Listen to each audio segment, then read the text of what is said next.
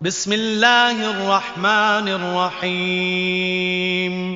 أبرميت ديان ويت أسم سم كرنان ويت الله جي نامين تبارك الذي بيده الملك وهو على كل شيء قدير الذي خلق الموت والحياة ليبلوكم أيكم أحسن عملاً وهو العزيز الغفور الذي خلق سبع سماوات طباقا.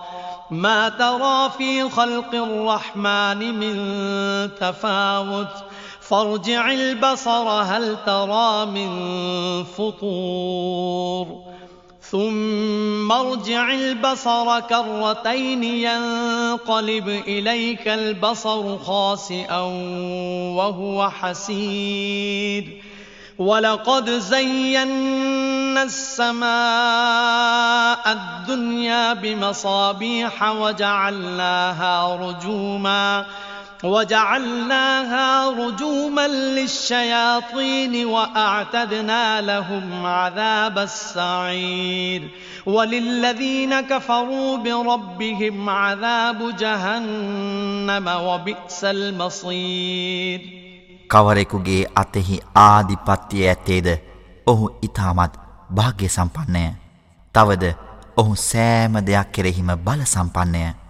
ඔබ අතුරින් ක්‍රියාවන්හි කවරෙකු උතුම්ද යන්න පිරික්සීම පිණිස ඔහු මරණය හා ජීවය නිර්මාණය කළේය.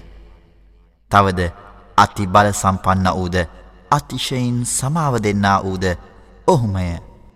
ඔහු අහස් හත එකින් එක හා ඔබින පරිදි නිර්මාණය කළේය අපරිමිත දයාන්විතයාගේ නිර්මාණයෙහි අසමතුලිතභාවයක් ඔබ නොදකින්නෙහිය එහෙයින් ඔබේ බැල්ම නැවත යොමු කරව එහි කිසියම් පැල්මක් නොබ දකින්නෙහිද ඉන් පසු නුබේ බැල්ම දෙවතාවක් යොමු කරව නුබේ බැල්ම තුබල වූ තත්වයෙන් අවමානයෙන් යුතුව ඔබ වෙතම නැවත හැරි එන්නේය සැබවින්ම අප ඉතා සමීප වූ අහස පහන් මගින් අලංකාර කර ඇත්තෙමු.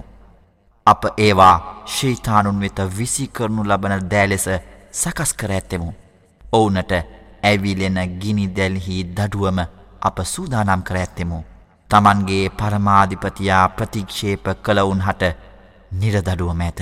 තවද ලැගුම් ගන්නා ස්ථානය වන එම නිරය ඉතා නපුරුය. إذا ألقوا فيها سمعوا لها شهيقا وهي تفور. تكاد تميز من الغيظ. كلما ألقي فيها فوج سألهم خزنتها ألم يأتكم نذير؟ قالوا بلى قد جاءنا نذير فكذبنا وقلنا ما نزل الله من شيء إن أنتم إلا في ضلال كبير وقالوا لو كنا نسمع أو نعقل ما كنا في أصحاب السعير فاعترفوا بذنبهم فسحقا لأصحاب السعير. إن الذين يخشون ربهم بالغيب لهم مغفرة وأجر كبير. وأسروا قولكم أو اجهروا به إنه عليم بذات الصدور ألا يعلم من خلق وهو اللطيف الخبير එහිදී ඔවුන් විසි කරනු ලබන විට එය උතුරන ලද තත්ත්වයෙන් ඊට ආවේනික වූ බූරු හඬක් මෙන් නපුරු හඬක් ශ්‍රවණය කරන්නෝය. එය දරුණු කෝපය හේතුකොටගෙන පිපිරී කැබැලි වශයෙන් විසිරෙන්නාක් මෙන් පවති. එහි එක් කණ්ඩායමක් විසිකරනු ලබන හැමවිටම අවවාද කරන්නෙකු නුබලා වෙත නොපැමිණියේ දැයි ඔවුන්ගෙන් නිරේ භාරකරුවෝ විමසති. එයට එසේය අවවාද කරන්නා සැබවින්ම අප වෙත පැමිණියය එහෙත් අප එය බොරුයැයි ප්‍රතික්ෂේප කර අල්له කිසිවක් පහළ නොකළේ යයිද නුඹලා මහත් නොමගෙහි මිස නැතැයිද අප පැවසුවෙමුයි ඔවුහු පවසති.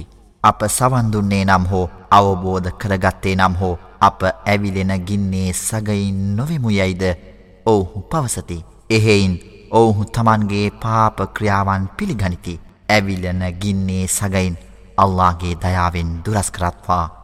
සැබවින්ම මුවාවී සිටිනාවිට අල්لهට බියවන්නන් හට සමාවද මහං වූ තිලිනේද ඇත. නුඹලාගේ ප්‍රකාශය රහසිගතව තබාගනිව්. නැතහොත් එය හෙළිපිට තබාගනිව්. සැබවින්ම ඔහු සිත්තුල ඇති දෑ පිළිබඳව මනාලෙස දැනුවච්ච නිර්මාණය කළ ඔහු නොදන්නෙහිද. ඔහුමය සියුම් නුවනැත්තා නිපුණ ඥානවන්තයා. هو الذي جعل لكم الأرض ذلولا فامشوا في مناكبها وكلوا من رزقه وإليه النشور. أأمنتم من في السماء أن يخسف بكم الأرض فإذا هي تمور؟ أم أمنتم من في السماء أن يرسل عليكم حاصبا فستعلمون كيف نذير ولقد كذب الذين من قبلهم فكيف كان نكير මේ පොළෝ තලය ජීවත්වීම පිණිස නුඹලාට නම්යශීලි ලෙස සකස් කළේ ඔහුමය.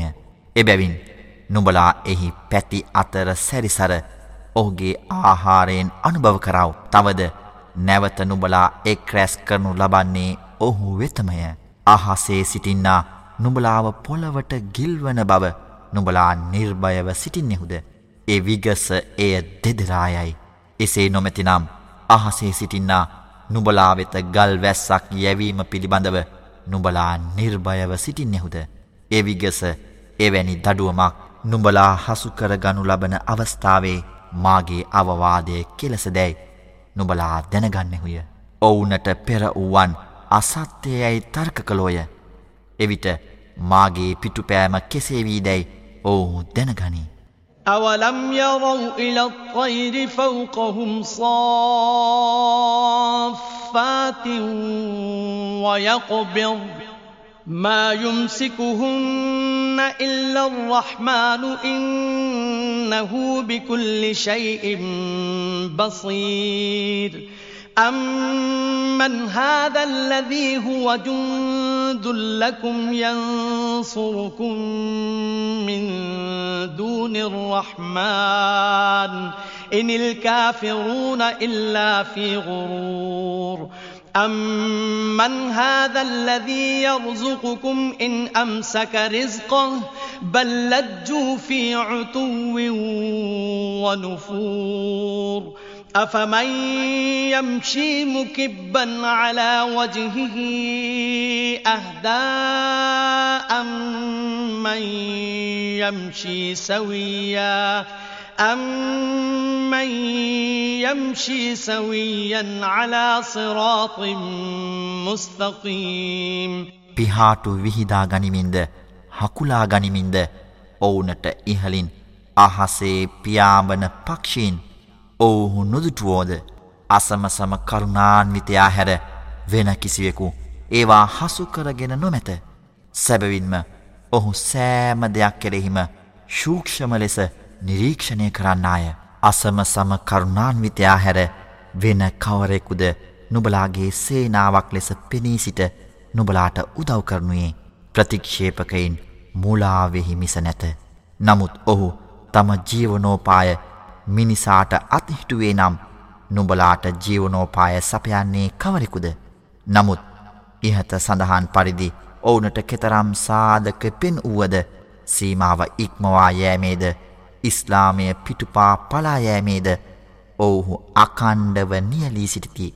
එහෙයින් යහමගෙහි සිටින්නේ තම මුහුණ පහතහෙලා ගමන් කරන්නාද එසේත් නොමැතිනම් නිසි මගෙහි රිජුව ගමන් කරන්නාද.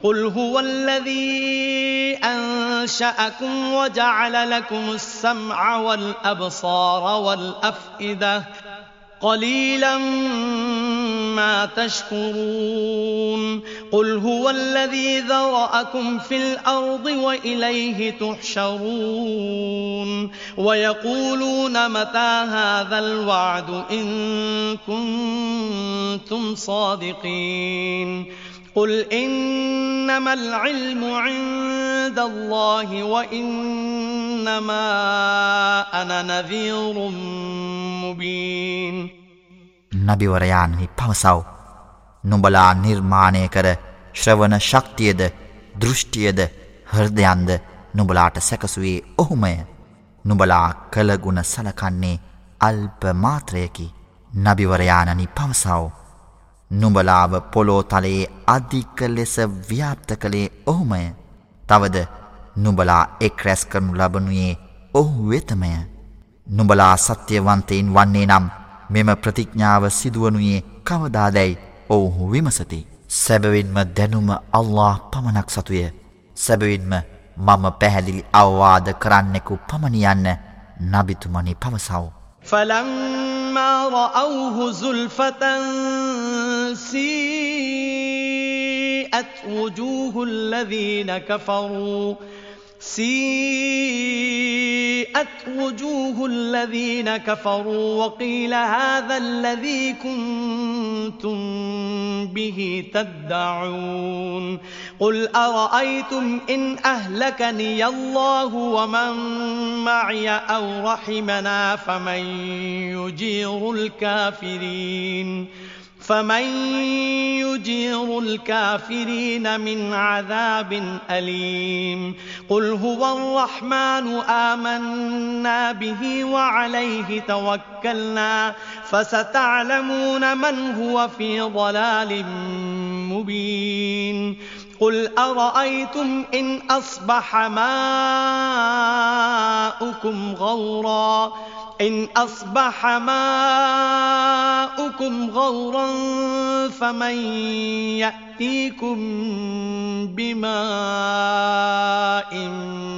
معين ඔවුන් එය එනම් එම ප්‍රතිඥ්ඥාව ඉතා සමීපයෙන් දකින විට ප්‍රතික්ෂේපකයින්ගේ මුහුණු නරක් කරවනු ඇත නොඉවසිලිවන්තව සමච්චල් කරමින්ද පල කරමින්ද නුඹ තර්ක කරමින් සිටියේ මෙයයි ඔවුනට කියනු ලැබේ. මාහා මා සමග සිටින්නවුන් නුඹලා පැතූ පරිදි අල්له විනාශ කළේ නම් එසේත් නොමැතිනම් අපහට අල්له කරුණාව දැක් වූයේ නම් වේදනා ගෙන දෙන දඩුවමෙන් ප්‍රතික්ෂේප කරන්නන් ආරක්ෂා කරගනුයේ කවරෙකු දැයි නුබලා සිතන්නෙහුද යන වග පවසව්.